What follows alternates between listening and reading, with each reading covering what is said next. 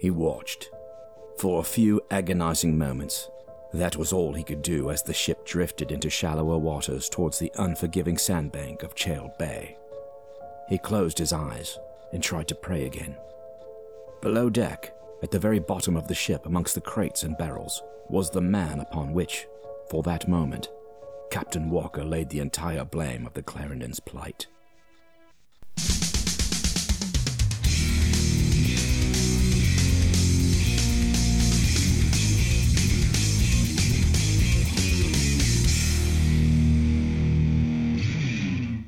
Hi, guys, and welcome to another episode of Dead Men Talk. And the journey continues um, into a necessary end. Um, we're about the halfway mark, roughly. Um, we, for the next few episodes, I'll look into the stories that came about that, that were in the second sort of release of uh, Black, uh, Black.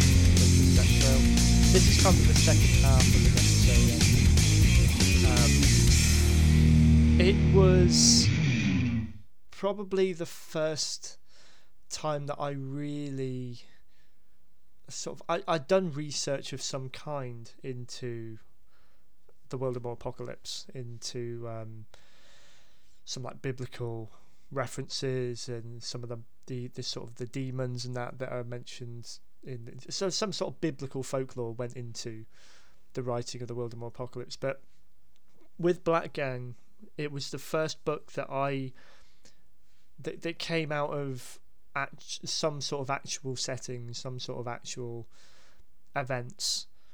Um, it wasn't just inspired by them. I actually included references to certain things that happened, and it'll be good for me to I, I'm I've, I've said before I'm loving revisiting these books because when you write them, or for me anyway, the inspiration comes, the stories flow. You write them down, you release them, you get them out there. You you rarely, really go back to them, and in particular, even in interviews that I've done lately, um, I've not really had the opportunity to delve into these stories that were in that that make up a necessary end, sort of on an individual basis. So, um, when we visit the next few, so starting today with, um, in particular, Passenger Twenty Nine, the the individual story.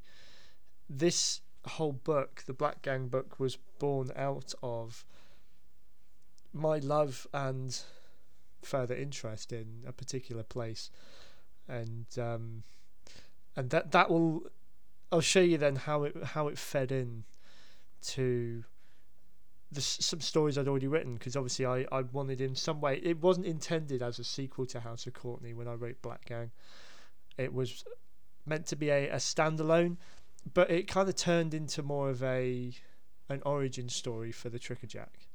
It was my vessel to explore his own story rather than just um, just leave him as a single story that existed in the House of Courtney. So, uh, so yeah. So I'll, I'll start at the beginning. Um, again, the actual writing of the book probably was a little more scattered than I'll make it.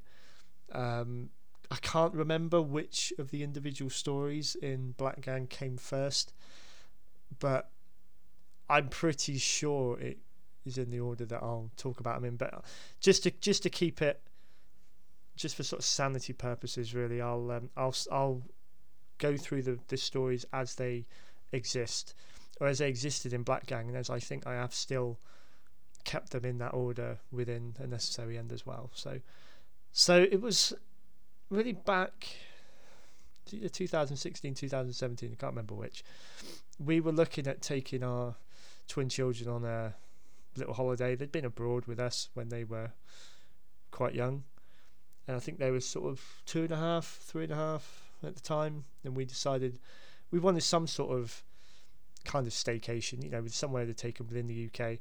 Now, I, having grown up in Basingstoke, um, and also my dad then living in Portsmouth, I got a real sort of affinity with the Isle of Wight.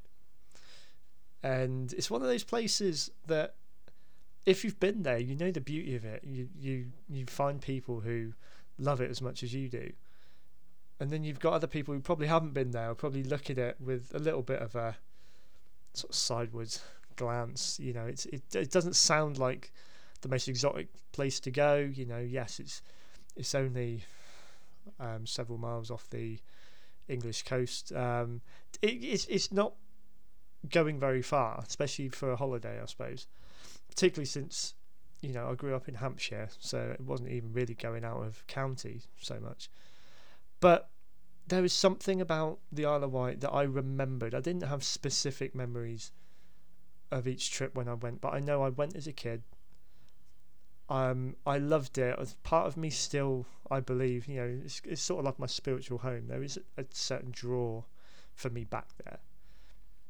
Um, I, the ferry crossing itself, I think, whenever you go on a holiday, where you go on a boat. So whether either you go over to France, I've been over to France on the ferry, uh, but I think the Isle of Wight is, it's still got that holiday feel to it. So even though it's only like a forty-five minute crossing, you still feel like you're going on holiday. And when we decided to go to the Isle of Wight, um, just we booked a week, um, managed to get a good deal, so we decided we'll do it you know, and there were a couple of places I remembered from my childhood that I wanted to show my kids and also show Marie, my wife, because she hadn't been either. So it's like I, I took it upon myself to be like a tour guide for the Isle of Wight, to basically take take them around all the places that that I remembered going, but that I I didn't really have many physical memories of. But there was one place on the Isle of Wight that still resonates with me, and that is Black Gang Chine. Um, anyone knows it, anyone's been there, you will know exactly what I'm on about. It is a very unique place to go. Anyone that doesn't, if you're ever thinking of going to the Isle of Wight, make sure you, you pay a visit. It it sounds like and it looks like it is aimed at kids, but I enjoyed it just as much going back as an adult. Um, so just a bit of history. Black Gang Chine is an amusement park on the south coast of the Isle of Wight. Um, for our holidays, we stayed in Shanklin, and it was probably about about 20 minutes, half an hour drive or so um, down to Blackgang. Uh, but um, so Black Gang Chine was at one time it's, it's, like the gorge, the the valley off of the, the village of Blackgang, which goes down to the coast, go down to Chale Bay. Um, it is actually the UK's oldest amusement park. Um, it opened in the 1840s. Whether that is well known, I don't know. I didn't know that. And it was because of this holiday that we were taking that I decided to, and because I'd taken it upon myself to really sell this place. You know, we needed to visit Black Gang. You know, yeah, the, the kids will love it. You know, I loved it, so they're bound to love it. Um, so I researched it online, that's the first thing that I found was its claim to be the oldest amusement park in the UK, which made it even more interesting. Um, it's owned by family, uh, the, the Bell family, um, which I believe has has owned the park for much of its history. And it was it was as I delved into the certain events that happened down, not just for Black Gang Chine itself as the amusement park, but the the local, uh, you know, what had happened down in that area, and I found out that I, I remembered going to Black Gang Chine. I mean, a couple of things I, I do remember. There's an old photo that I taken or someone had taken. We went on family holidays. The last family holiday I had there was when I was ten years old. In 1994, went down there with my aunt and uncle, cousins. Um, and my mum's sister. There was a picture taken. The, the most iconic image of Black Gang Chine is they've got like a, I think it's like a thirty foot statue of a smuggler out the front in the main entrance, and there was a picture that I'd taken of the main entrance with that statue in it, or it was a postcard or something. So I remembered that, and I remembered my nan and granddad regaled back to me when they took us over there once because we could do a day trip. Living in Basingstoke, it, it was it was um, doable in a day. You know, you drive down to Portsmouth, get the ferry over. Um, it, it, didn't think anything of it. It wasn't a holiday. Um, they took us over there once. They've got one of the attractions there is the Crooked House, which is a small walk through house, little attraction with some weird and wonderful scenes set up. You know, just like a house, but the the the whole place of Blackgang Chine is quite macabre. Really, it's quite eerie in places. Some of the attractions, some of the the models and the the animations still exist there from like the 70s, 80s, and they look aged. They look creepy, but to me that just adds to the appeal. You know, it, I've never seen a place like it, really. To be fair, um, and we went in the Crooked House, and I absolutely screamed my head off. I was, I, hated it. Apparently, I was so scared of it. I was probably only, I don't know how old I was. I can't imagine I was any more than about sort of three, four, five years old. Um, and then we got outside, and my nan um, always delighted in telling me how then my reaction was go around again. You know, I want to do it again. So even though I hated it, I loved it. And I think it's it's there's something about this place. It's so so unique that when I I thought we were going there again, I had to put this on our list of things to do. And I mean, as it turns out, our kids, especially my son, absolutely loves it. He's he's really he's taken my love for it, and he's he's sort of carrying it on. Um, he loved watching videos. We've been three times. We went three times uh, over to the Isle of Wight, three times in eighteen months for a week's break because they loved it so much. And each time we went to Blackgang Chine at least twice on each trip. But uh, it's it's an amazing place. It's a it's a beautiful setting.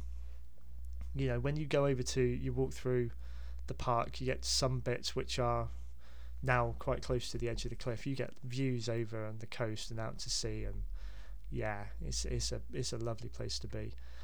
But it was the history of it that got me thinking that there was something in here that I could write about, that I could I could use it as a setting. And at the time, it had nothing to do with the Trickerjack. It was um, it was just it was an old creepy setting with some sort of history that I could I could play around with.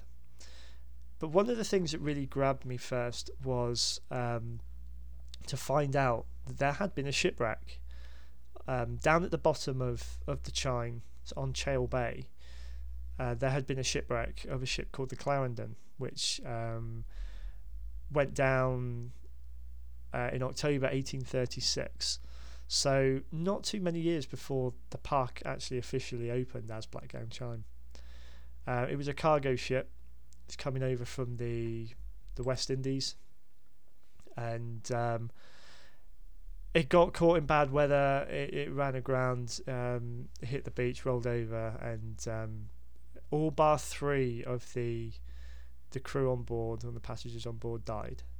Uh, there were only three three of the crew survived. Um, and there were in, in all the reports I, I delved into into this and, and started getting a feel for what actually happened and who who was associated with it and I I knew in my head I wanted to write something about this shipwreck, the Clarendon. Um, also, then realising, I think it was on our second trip to the Isle of Wight, that there was actually it was actually before the second trip that the book was completed um, and they they had installed in a new feature, new Underworld Kingdom feature. There was a um, they'd done like a mock-up of a, a shipwrecked a, ship um, that kids can crawl through and, and you know, play around in, and that was actually based on the Clarendon. So I was I was quite chuffed that there was that kind of link there already. Um, but yeah, I, I I going back to when I discovered reading, way before I even thought about writing myself. Wilbur Smith was the first author that I actually managed to read a complete novel of. Um, my in-laws bought me a copy of When the Lion Feeds, which was this is this is, goes back to um, again this link to the Courtneys for me because I fell in love with Wilbur Smith's Courtney series, centered around a character called Sean Courtney, and told the story of, of sort of his legacy through a number of books. And I, I would I would read them. It's, it's two of those books, uh, the only novels that I've gone back and, and reread in full as well. So one of the th- he did a prequel trilogy to the Courtney uh, series that I loved, and it was based at sea. Um, it was it was set I think a hundred or so years before, probably in the same sort of mm, maybe sort of 1600s, 1700s. I can't remember off the top of my head. A little bit earlier than what I would be writing about in um, Passenger 29. But I I loved reading. I loved the idea of being at sea in those days because you'd be at sea for months on end and you would live a life out there. Things you would see, things you would have to go through. And the this this um, two of the books I remember off the top of my head, Monsoon and Blue Horizon. I can't for the life of me remember what the third one was at the minute.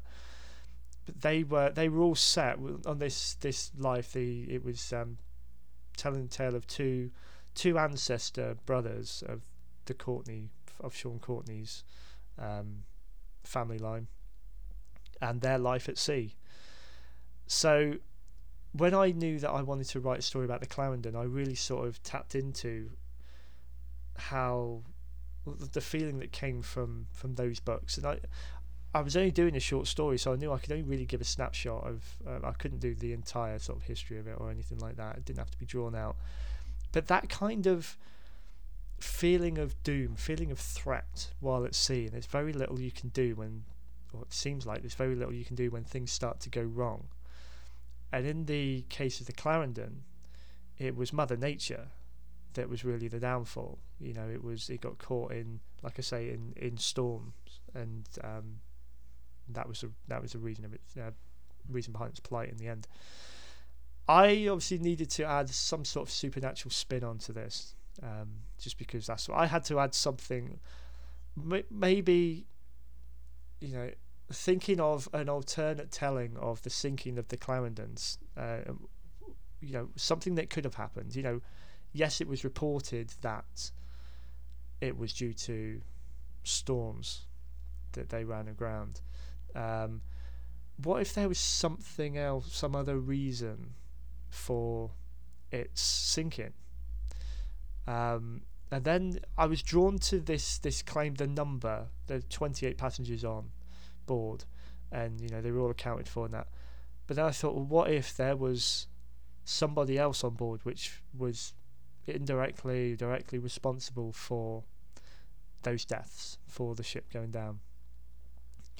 So again, I, I loved simply calling it Passenger 29. I thought it was it was mysterious. Um, hopefully would grab people in. And then I thought, who who would this 29th passenger be? Because the idea was is that everyone, all the 28 that they knew were on board, they accounted for them. They obviously they knew how many died, they knew how many lived. If there was somebody else on board, this this 29th passenger who wasn't meant to be there, for whatever reason hadn't been declared, who would know whether he lived or died? So this is this is what I loved about the writing process back then is I would get a kernel of an idea and it really would just blow up and become something else completely. It'd take on its own its own life. So this is when I tried tied together, okay, looking at the timeline, the stories that I had written in House of Courtney were very much modern day or, you know, within like twenty years or so. This was going back. I had the opportunity to link this in um, and and tell a bit of a backstory. You know, pad one of the stories out, and this is the one that became the origin story of the Trickerjack. I wanted there to be a human element to him, um, a reason f- where he got where he was, how you know how he became what he was. Yes, he's a, sort of a supernatural entity. You know, he's a guy that moves between the underworld and the world of the living and, and does bidding on behalf of the devil, you know, and stealing souls and things like that. Um, but there had to be a more human element to him before? You know, did he have an? I wanted to give him an identity. Um, not necessarily that people could relate to, but to make him like more normal because I I absolutely loved some of the movies um, some of the books that I read in the past where you have someone whether they're a a protagonist or the antagonist, but they've got a, a story of their own which may evoke sympathy or you know some sort of empathy at least you know they'd gone through something. The prime example i think that i that i could probably say may, maybe inspired this kind of thing is the the character pinhead in in hellraiser. I think you get into the second or third film and you realize actually he was a man at one time um, who you know that he fell upon he, he stumbled upon upon this box and he was dragged to hell and he was made into something else i wanted that kind of that kind of image in this story as well that kind of story. I thought fit perfectly the um, the tale of the trickerjack and this is the moment that this book then in my head became all about him. It's like this this is a, a chance for me to to pad his story out and actually to give to make him more rounded and take him in a direction probably some people wouldn't have expected. So I started with I started taking the sinking of the Clarendon and turning it into my own tale. Um, I referenced the Clarendon. It is set upon the Clarendon. Um, I've used the actual captain that was aboard, Captain Walker. I've used the the number of passengers, like I say, the 28. So I reference um, the Trickerjack as the 29th passenger. So he's not referred to as the Trickerjack. I had to give him, I had to think about what his identity would have been. Staying true to what I had started, and also, like I say, a nod, I suppose, to the Wilbur Smith series that really um, drew me into literature. Um, I had to link it to the Courtneys. So I um, I went and had a look at the the legacy line of the Courtney family of Devon, um, which is who I was really drawing all this inspiration from, um, and saw that they their family line, the earldom of Devon, was still existed in this time that the Clarendon went down. So, what I came up with was um, the idea that the Earl of Devon had had some kind of illicit affair abroad while he'd been away. Um, and this woman who fell pregnant with his child um, then lived in the West Indies. She had raised um, a boy. I think he, I think he was about early twenties. He might have been sort of twenty one or so in passenger twenty nine. And he has been brought up. I named him Jonathan Courtney. So he's been brought up by his mother um, who hasn't shied away from his roots. She's told him that he is he, he is a Courtney. He's he's come from a Courtney. He should be proud of his lineage, and he is trying to get back to England, or trying to get to England to claim or stake his claim to the Courtney estate, their wealth, because he's been brought up, or it's hinted that he's been brought up by his mother to to say you are part of this line. What they have is yours as well. So he the the story starts with the captain and the crew um, enjoying a last night in port. I think I even referenced it to be St Kitts, which is actually where it's the last port that the Clarendon left before she um, she sank before she got back to England. Um, they're they're in a they're in an inn. They're they're enjoying the last night there, having drinks and what have you. And Captain Walker um, is approached, or he he sees he's, he's drawn to Jonathan Courtney. I I wanted to hint that there was something unearthly about him even then. You know, there was a draw. There was a reason why the captain was drawn to him um, Jonathan Courtney tells his story and he persuades the captain to stow him aboard his ship and take him back to England. Please, sir, the young man pleaded. There will be no trouble, I promise. knowing that he could not afford the unrest of his crew at offering charity to another when they had yet to reap the real benefits of the last four months' voyage. Walker relented and agreed that the boy could go with them, but only under the blanket of night would he board the boat, and into the cargo hold would he stay until they returned to England. Jonathan could barely contain his excitement, rising from his chair with a fist in the air, ready to cheer, before Walker grabbed his arm and forced him back to his seat.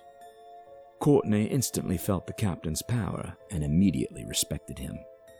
He would owe him more than his life when they finally returned to England, once he had taken his rightful place in the Courtney line.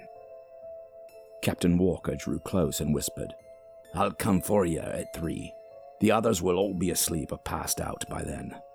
Just be ready. Jonathan hugged the captain close for a moment, out of view of the others, and nodded his agreement. Hope had returned to him, warming the places that the alcohol couldn't. Revenge coursed through his veins, pumping the heart that would make them all pay.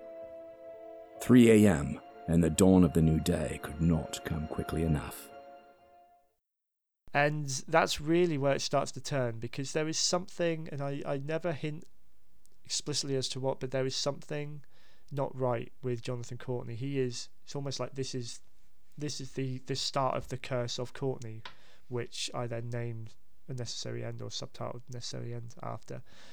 The idea that he is there's this stranger that finds his way back to England carrying this curse. It's almost like he's carrying a disease, really.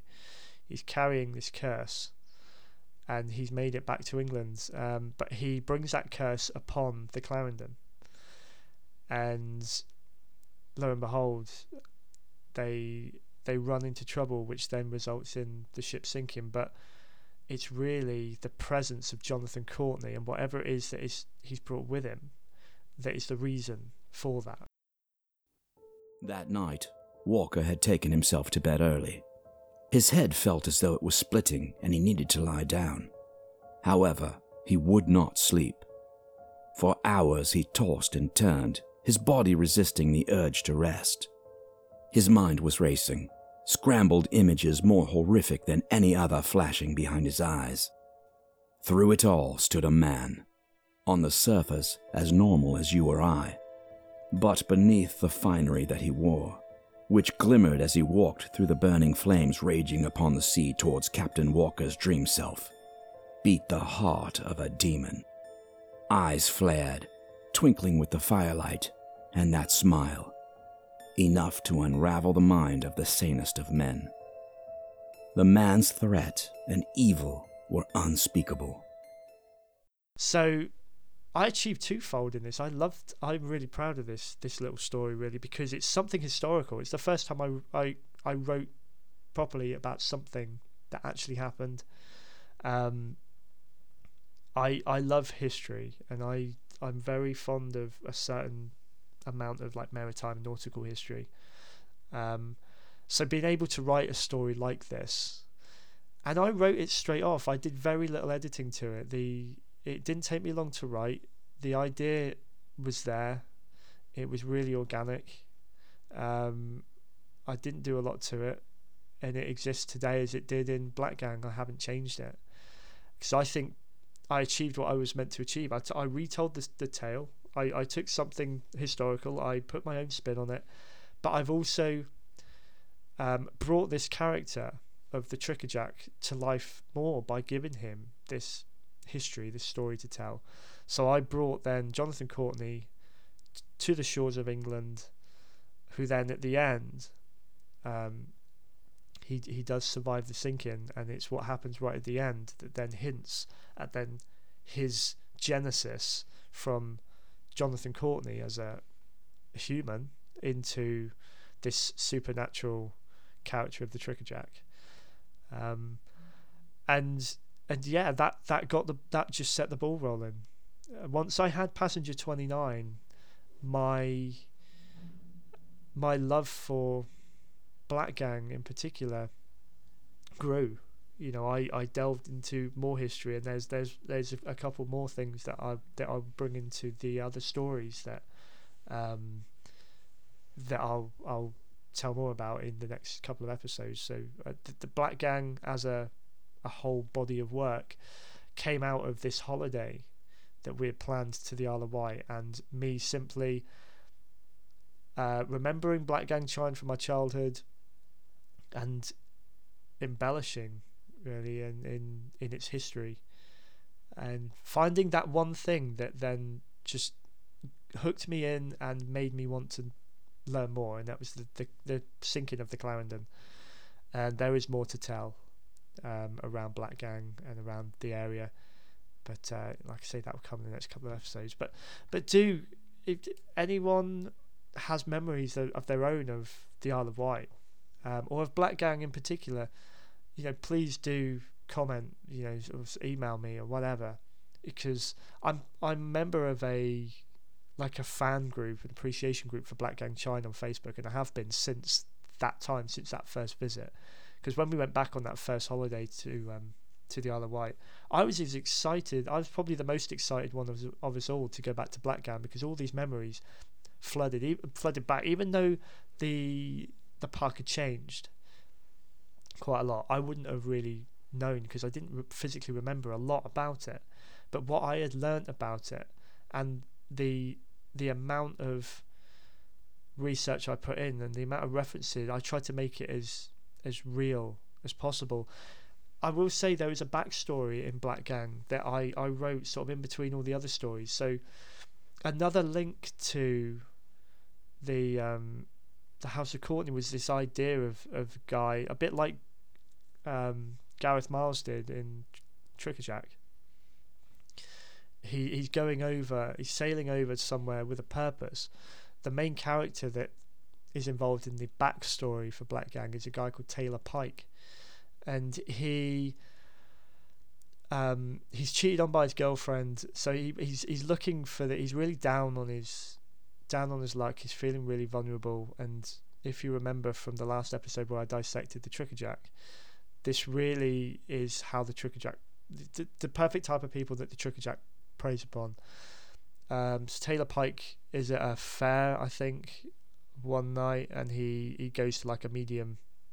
Or no, I don't think it's a fair. I think he invites a medium, or he sees an advert for like a clairvoyant one night, and um, he he books a, reading with her, and she gives him s- some divine messages, which said he's, he's got to go on this this trip. Um, but he then he's left. That this is where the Trickerjacks um, calling card. Literally, the the Jack of Spades playing card became his calling card for me. I, I elaborated on that. So Taylor Pike, there is then left a, a, a string of really mysterious messages attached to um, Jack of Spades playing cards, which leads him to the Isle of Wight. And I even researched the bus route that somebody would take um, if they're a foot passenger going over from Portsmouth, what port they would go into, um, and then the bus route they would take to get down to Blackgang, because I wanted to reference that. I wanted to make sure I had the service numbers, you know, the place names that they went through. I wanted, I had this love that had been reignited for the Isle of Wight and for Blackgang in particular. That I wanted this book to be something that my view was could be appreciated by people over there or people that shared in that love of its history um, by me making it as genuine as possible whilst also putting my own spin on things you know bringing the trickerjack making as much as i felt black gang and Blackgang Chine was my spiritual home it is um, shown in the in this book in black gang that this that black gang is the Trickerjack's spiritual home, mainly because of what happens at the end of Passenger 29. So I won't say any more about the content of the actual stories because, like I say, there is more to come. There's a couple more stories from that book to uh, to dissect and dive into. But uh, Passenger 29 is probably, I think, one of the shorter ones on there, but it's the one that really opened it up. Um, yeah, I. It just was born out of the initial part of research that I did, just planning for that family trip. So out of something just like a family holiday, you can get a book, and I was so proud of it come the end.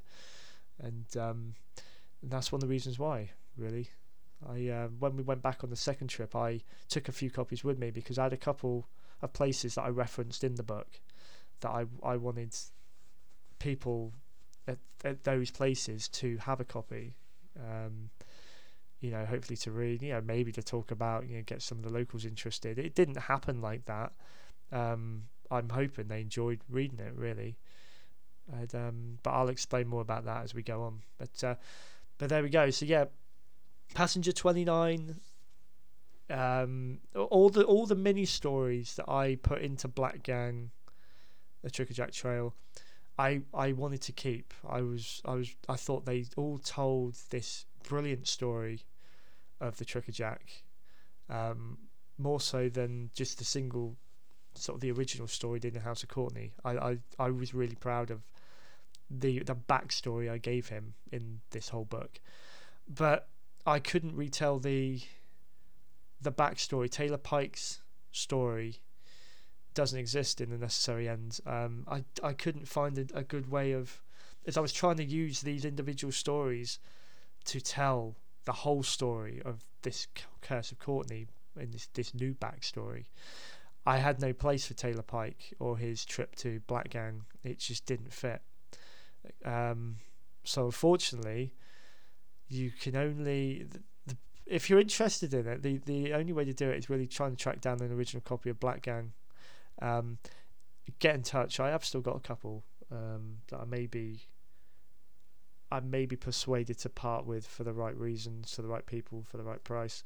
Um, but if you if you wanted to relive Black Gang, a Trickerjack Trail as it was, and as the original story was, this trip for this guy from uh, the south of England down to Black Gang, the Isle of Wight, then um, that's really the the best way to do it. But the stories, I tried to make them still fit into a necessary, and that came another um, another challenge which I I may well touch on in a, one of the last episodes. I don't really want to do too much of it here because there were challenges with each of the stories, I think, in their own way, trying to make them fit against a new backdrop.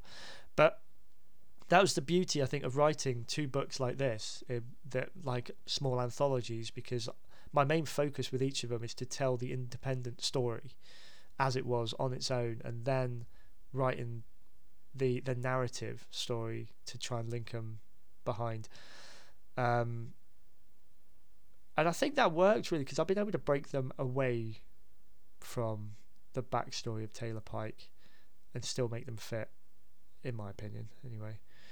Um, but yeah, I, I still think they they exist as well in that book as they as they did in uh, in Black Gang really. But uh, but there we go. So yeah, if you if you want to find out more about the Clarendon sinking or um, about Black Gang's history, just punch it into. Do I did punch into Google. Um, it's got Wikipedia pages um, associated with both, like the Clarendon sinking and Blackgang Chine itself.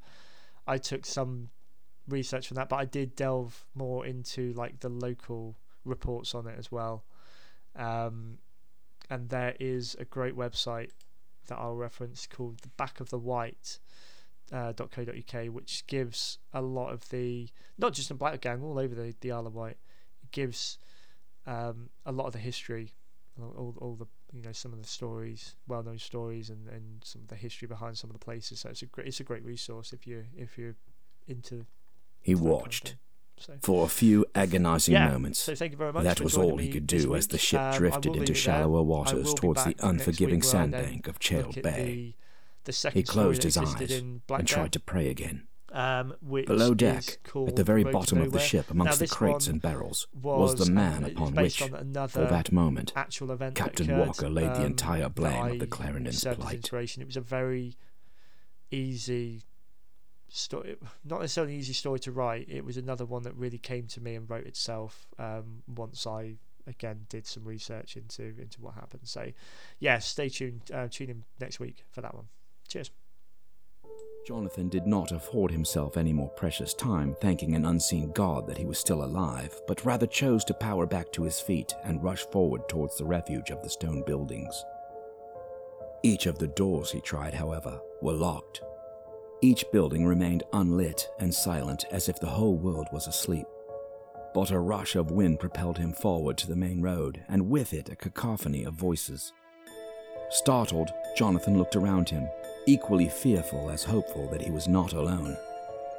In the distance, he could make out a faint red glow, behind a thin line of houses, as soulless as their neighbors.